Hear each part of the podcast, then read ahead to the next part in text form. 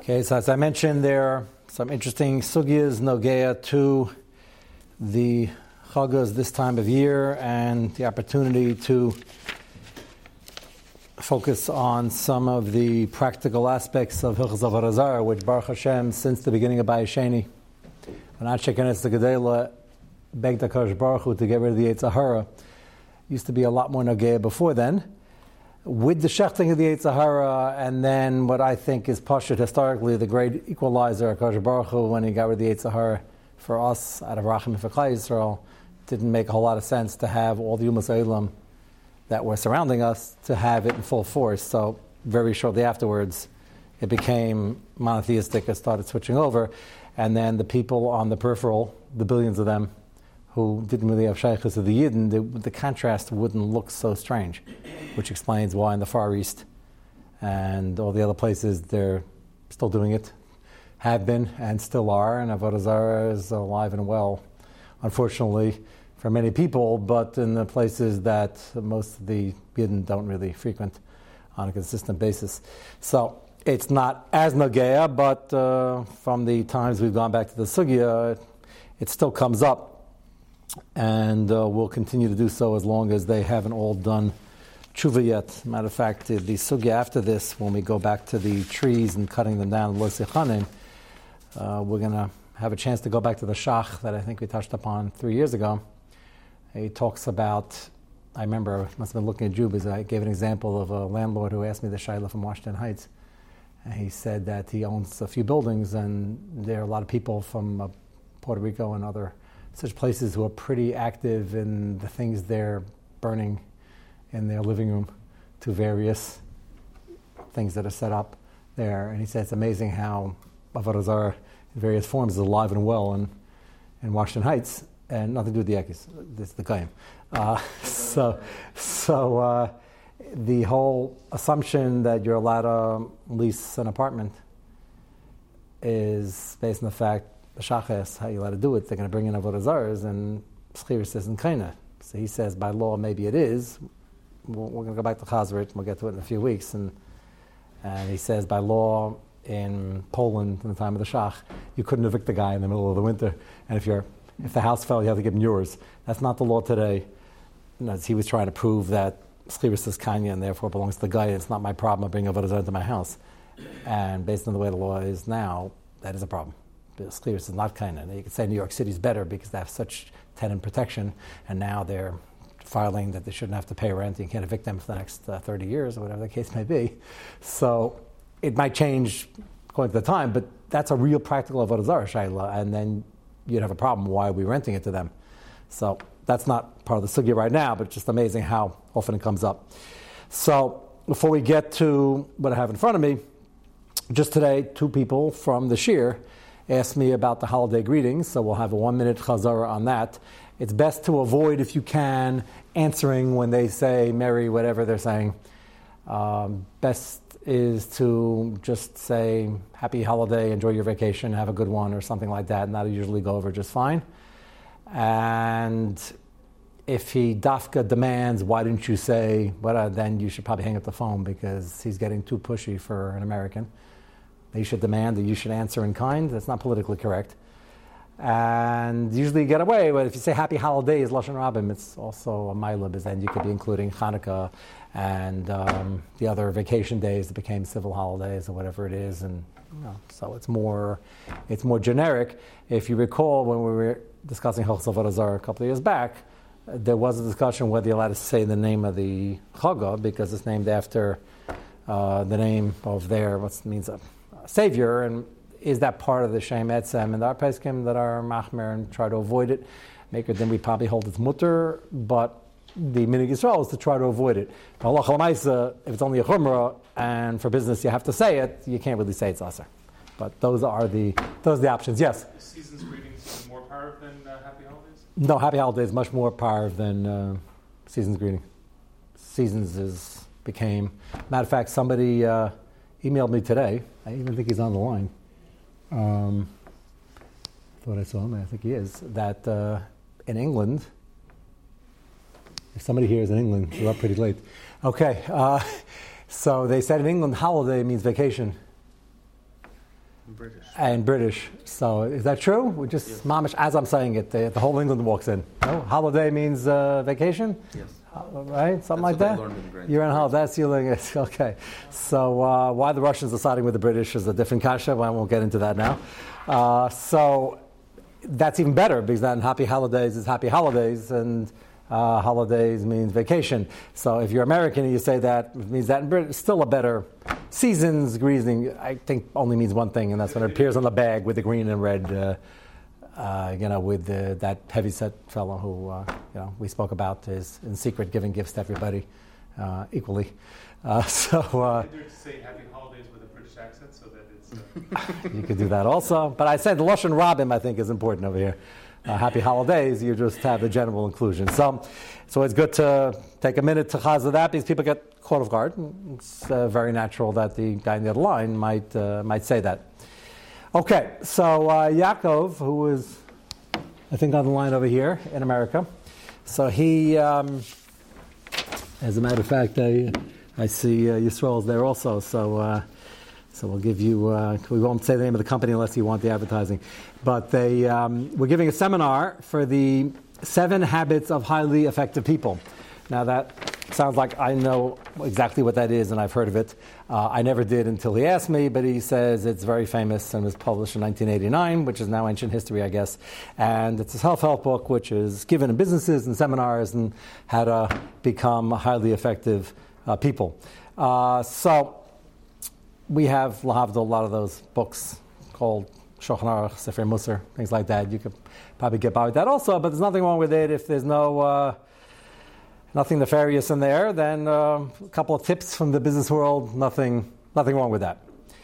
So, written by uh, Stephen Covey, although there's probably no chiv to give b'shem amro when it's a guy who wrote a book and probably made his money already if he's still alive. And if he's not alive, his relatives are happy he made the money.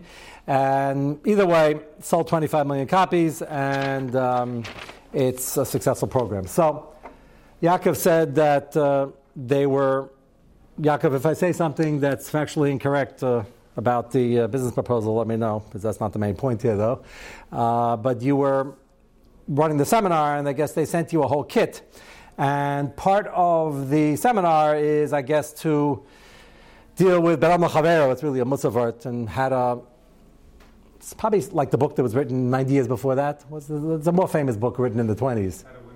Had a, yeah, influence. It's probably just a Google of, of that maybe. And happens to be that that book, for the uh, two paragraphs I read of the 300 pages, uh, somebody said, You got to read it. I said, I'll read a couple of paragraphs, I'll get the idea. And it seems to be a nice Musa Sefer, totally Shalom Lashma, or L'Shem Mam and Harbe, depending how you touch Lashma. Uh, it's an interesting thing. You have a guy write a thing about how it's so important to be nice to people and to give in and not be bekas and all sorts of things, so you can make a lot of money. So leave out the last part, and then it becomes very Jewish. You should be nice to people because it's Rasan Hashem, and you should be forgiving because Rasan Hashem, and you should avoid machlekes because Rasan Hashem, and it might also get you into a better business position. So that's important for once we're holding the seminar here. That happens to be uh, a very good thing to keep in mind that there's no reason to make enemies, and Knei Chachaver is a very uh, Jewish concept.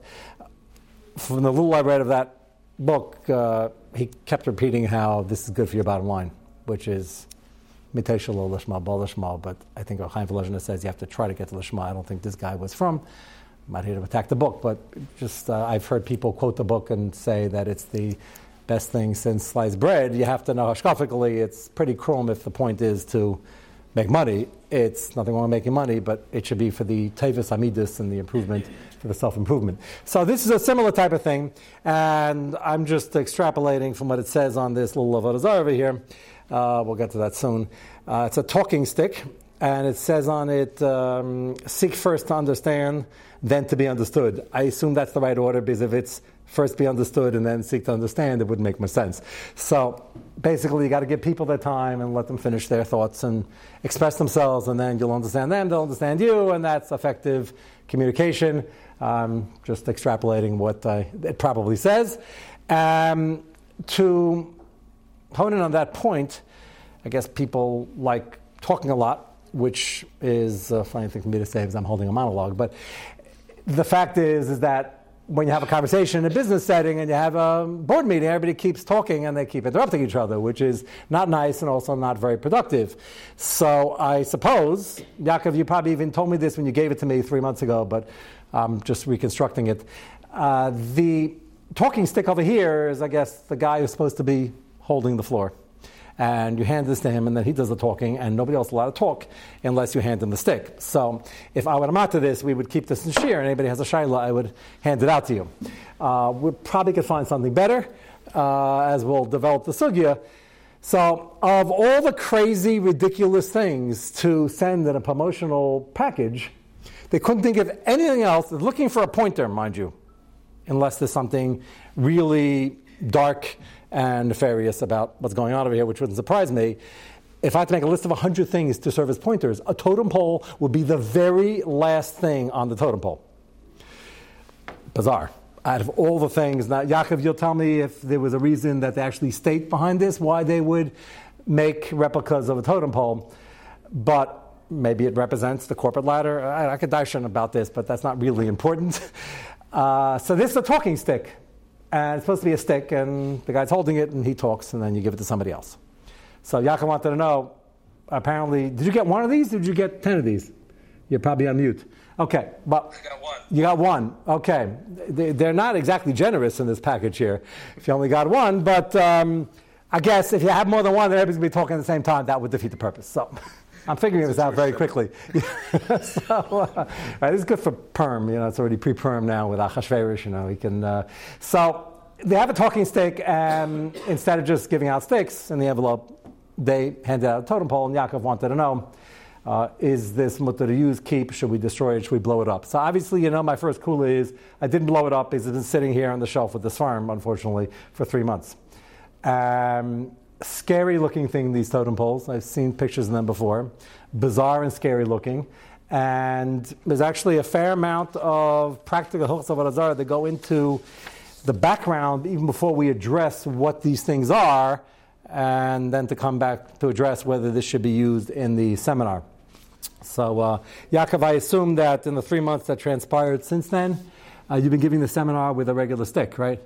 So yeah, actually, it's not me giving the seminar; it's someone else. Okay, so whoever it is, you probably just got him a stick, which you can get off any tree in Monsey, and hand it to him. So that would be pretty okay. But it's definitely great that you uh, brought this up because it'll give us the opportunity. In your copy, if you're on the Zoom, you have Hilchas Avodah and it's Simin Kuf Mem. Bays and page one, we'll start with Sif Yud Dalid. There are a few different moving parts here which we're going to try to weave together all of which are nagay independently and certainly together for this uh, totem pole. And um, anybody here who's never been out west to an Indian reservation, myself included, I've never seen a totem pole up close, and I'm not saying you should go visit them because that's going to be part of the shaila. Shouldn't to be paying to see them, but any Native American area has these things all over the place, and they take these very large trees and they carve them. And um, you're going to tell me that your neighbors had these also in your youth. Uh, this is a totem pole. Uh, and uh, you walked in just the right time. What? Okay. we'll delete that from the official uh, record.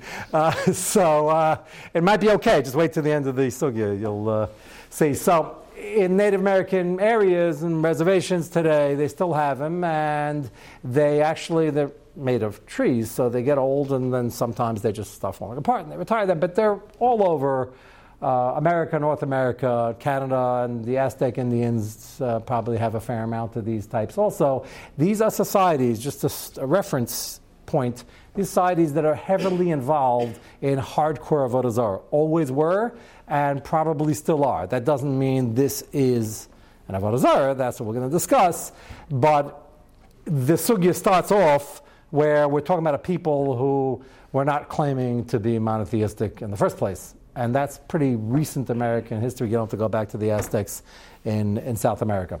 So let's see Sif Yadalit first, and we're going to discuss the Avodah Zarah and part of the sugi is going to be, even if it's not Avodah Zarah, is there an Isser, and what's the Isser to carve likeness of humans and animals which is a separate pasuk lo sasaniti, which we'll get to. So there are two different parts of the sugya.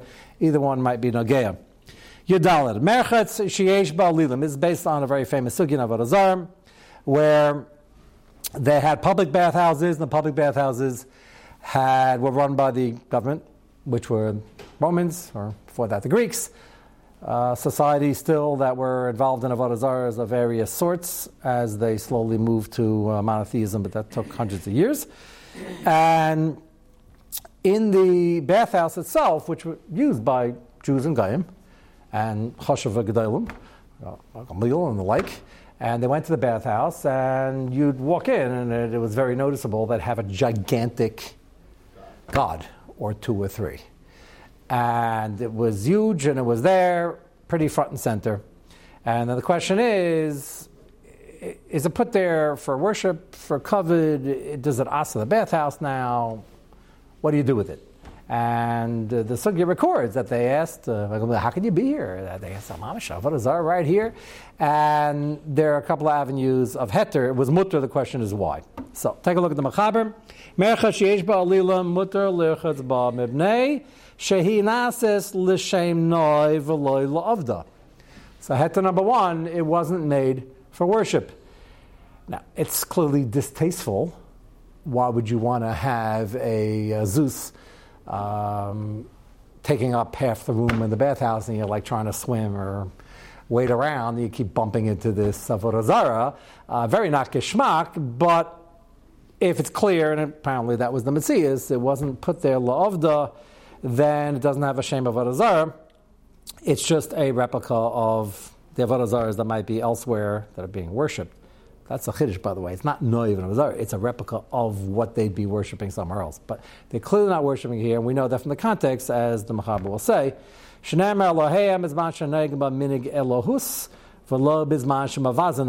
is important because the heter, you can misread this, which is never a good idea to read a Machaber without the Sugya, which I'm giving the background.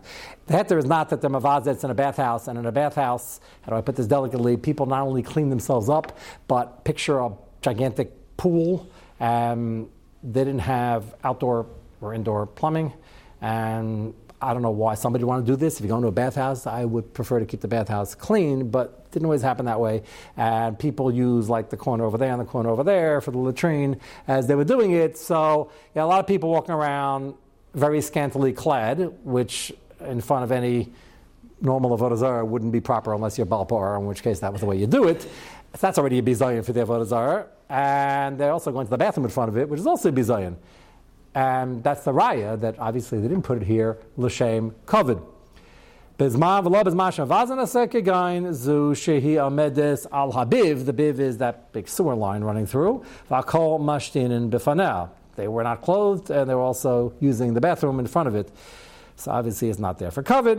Avodasa bekach and if it's the balpar type thing, then it's aser because that's the Avodah. Bazaar, okay, Chaim Shmulevitz has a whole shmooze that they dafka took Baal Pa'or and went to the bathroom on it to show that their God is, they have no God and they're in charge of their God and they can do whatever they want. That's a religion which is still alive and well today. And not the exact format, but the, the concept. It's not limited to this. Here's an extreme example where we know for sure it's not Lashem Kavod because they're being Mavazit. But if we would know there's just there for Noi as a replica, and they're not worshiping it, the key is we have to know that they're not worshiping it. And that would be mutter, which means if you'd have something that is depicting various uh, type things or things from mythology and that are tied in with their and the like, but we're talking about the real one, had a tree, had a totem pole, and we would know historically they weren't worshiping it, then it wouldn't have a status of the actual avodazara, even though it might be a picture, a replica of that, even though they're not being Mavazid either. So that would be the first angle, lahakal here. This little thing over here, I, I would hope, uh, even if it were an Avodah in the original, they're not worshiping it, they're giving it as a promotional item for a uh, highly effective business seminar. So wouldn't answer this anyway. The question is the propriety of using it. What was the original form? So we'll get back to that later in the Mitzias. Let's see the next sif. Tezvav. Otzer Lishmaya Kli Shir Shel Uh, Listakel B'nai Alilim. Also very nageh to this time of year. People ask, they go by the yards, and uh, they want to um, look at the nice uh, color scheme and the artwork.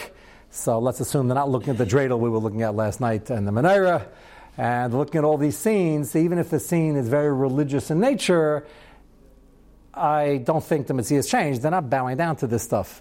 This is just a story, a picture of the story. And even if they have a lady there with the thing behind her and the whole thing, I, I still don't think they're probably not bowing down. You know, the closer you get to that, the more nervous you got to get.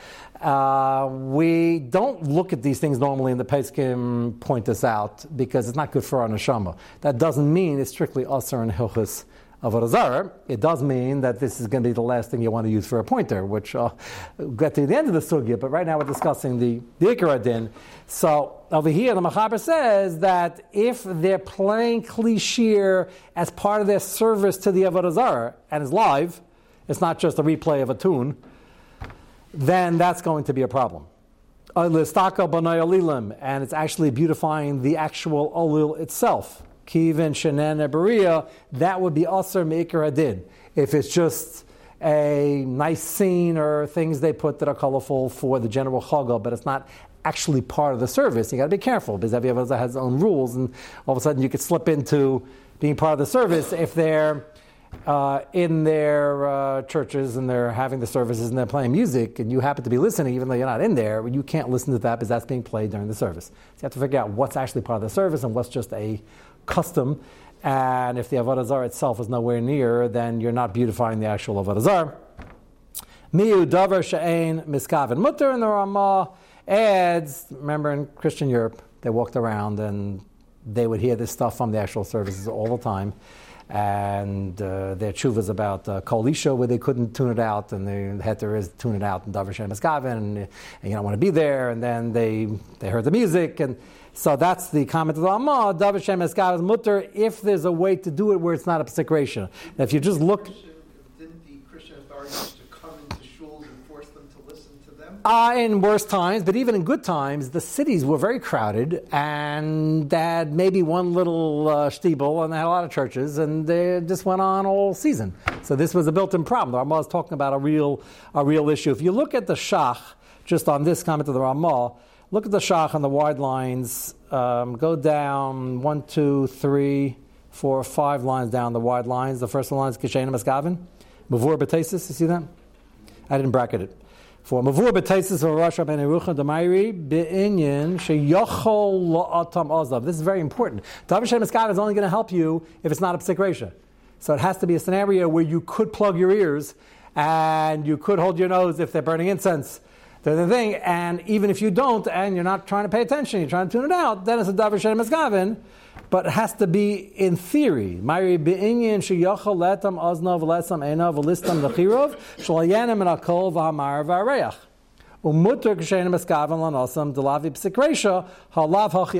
So that's a very important caveat in the Ramah, where the Ramah says davar shem esgavin is mutter. It's only when it's not a psikresha.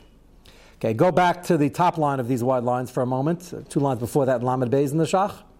Also, Lishmaya v'chein la'ariya b'reach shel alilim, and the, the, burning incense and the like. Lamed Gimel b'noya lilim pirish be'alilim atzma shenevdu also l'stakal bahen liras noyans. You can't stare at the beauty of the statue and the things that are decorating it.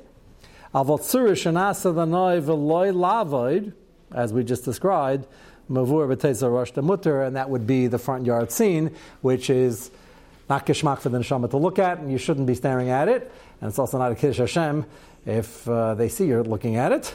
But Lamaisa, that technically wouldn't be usher. Okay, step number three. Go to the next page, on page two.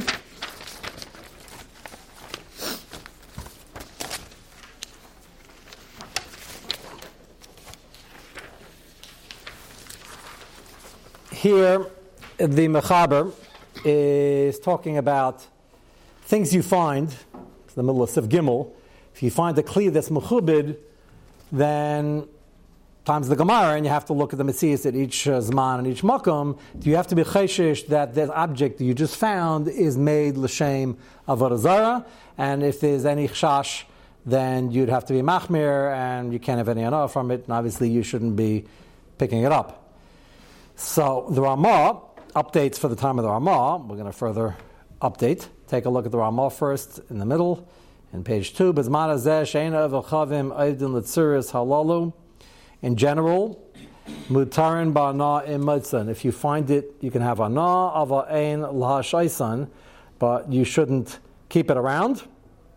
Take a look at the top right hand corner in the Shach in Ted Zion. Bezman azeh she'ena v'chav ma'evdin l'tzuris halalu l'el atzuris chama lavon of a kai. The Machab is describing before where you find on the street a tzura of a sun, a moon, or a darken, which is a dragon, which part of their mythology, which, which was worshipped.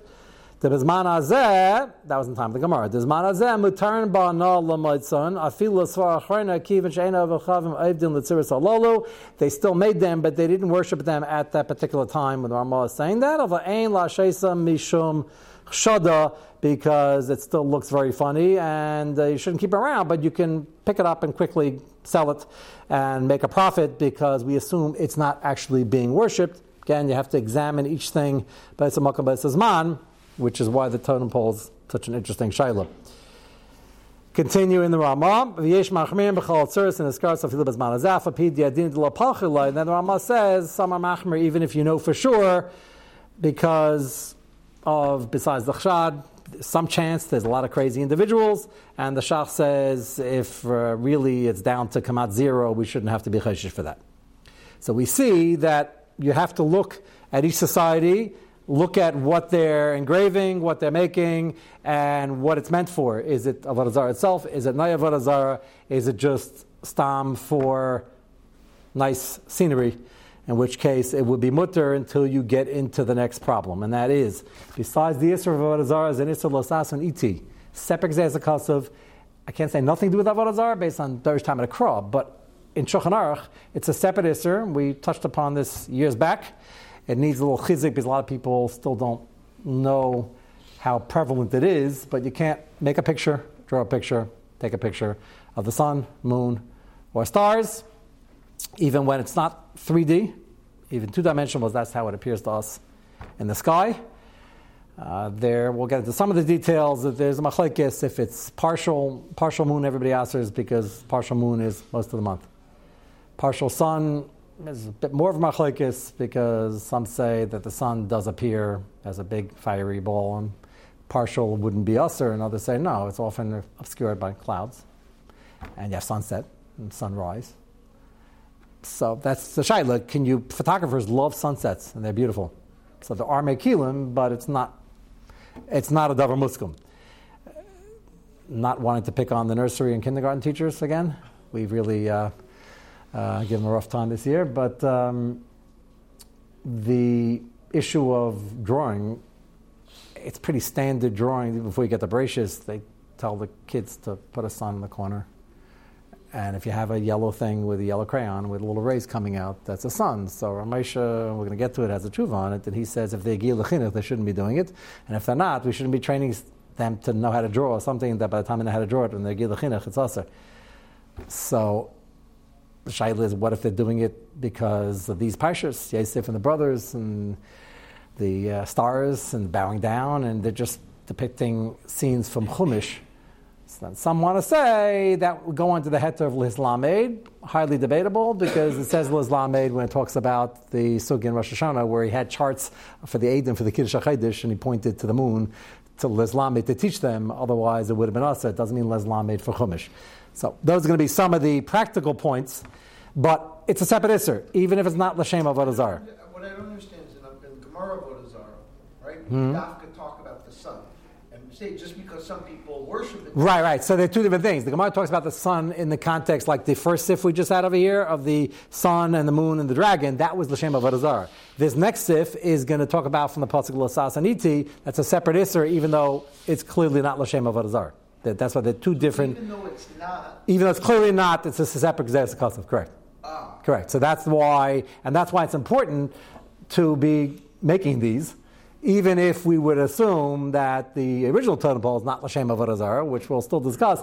If you're starting to have human faces, the question is, when it comes to humans, we don't aser two dimensional, meaning pictures, even though the many Rishonim hold that that was aser. It's a chiddush that the Mechaber passes the kula, the Minchas Chinuch.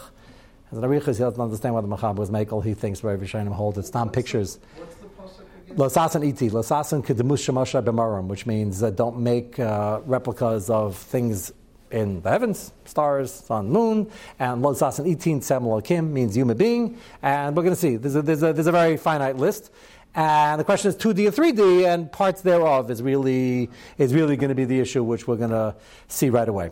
So let's see Siv Dalid, Aser, Litzayer, Tsurish, Madar, Shechina. So there are a few different categories, not a very long list. Kigain Dala Pana Bahadi Adadi. So you have the Meiser Merkava, which you probably never saw and uh, wouldn't try to see. But together you have the Shor Adam Arya and Nesher. The Chet Egel came out of this because they got a little confused on uh, the perception of the Shechina, and that uh, little confusion in monotheism ends up being a Varazar, unfortunately, even though they didn't mean it and maybe they meant well. A lot of people have meant well this week. The Chet Egel didn't end up very. Uh, uh, it ends up being pure Varazar. So, Shor Adam Aryeh Nesher, and it's only also if you make all four together. Dal Pan Bahadi Adadi, V'chein Tzuris, page 3. Four, four attached, attached to each other, or just part of one scene. I don't know, it doesn't have to be attached to the. Uh, paintings that all together? it would probably have to have some shaykhs if you have one over there, one over there. Oh, them like yeah, yeah, it sounds like it, that. It doesn't have to be together. This is only one of the one of the four categories we're going to discuss. Then you have the Srafim, Bafanim, Malachi Asharis. Uh, these are all Lasas and Iti, Kedemus Shemasha B'marim. V'chein Tsuris Adam Lavadai. Nothing to do with Meiser Merkava and the Malachim. Separate. It says Beferish, even if it's not Lashem of Azarim. And if they're made, if a company sends it to you, you can't keep it because the chshad that you asked them to make it, and Amir Lakam is going to be usher over here. And that, that's going to be one of the issues we have to discuss, but we're out of time, so Mitzvah Shem, we will take this up next week.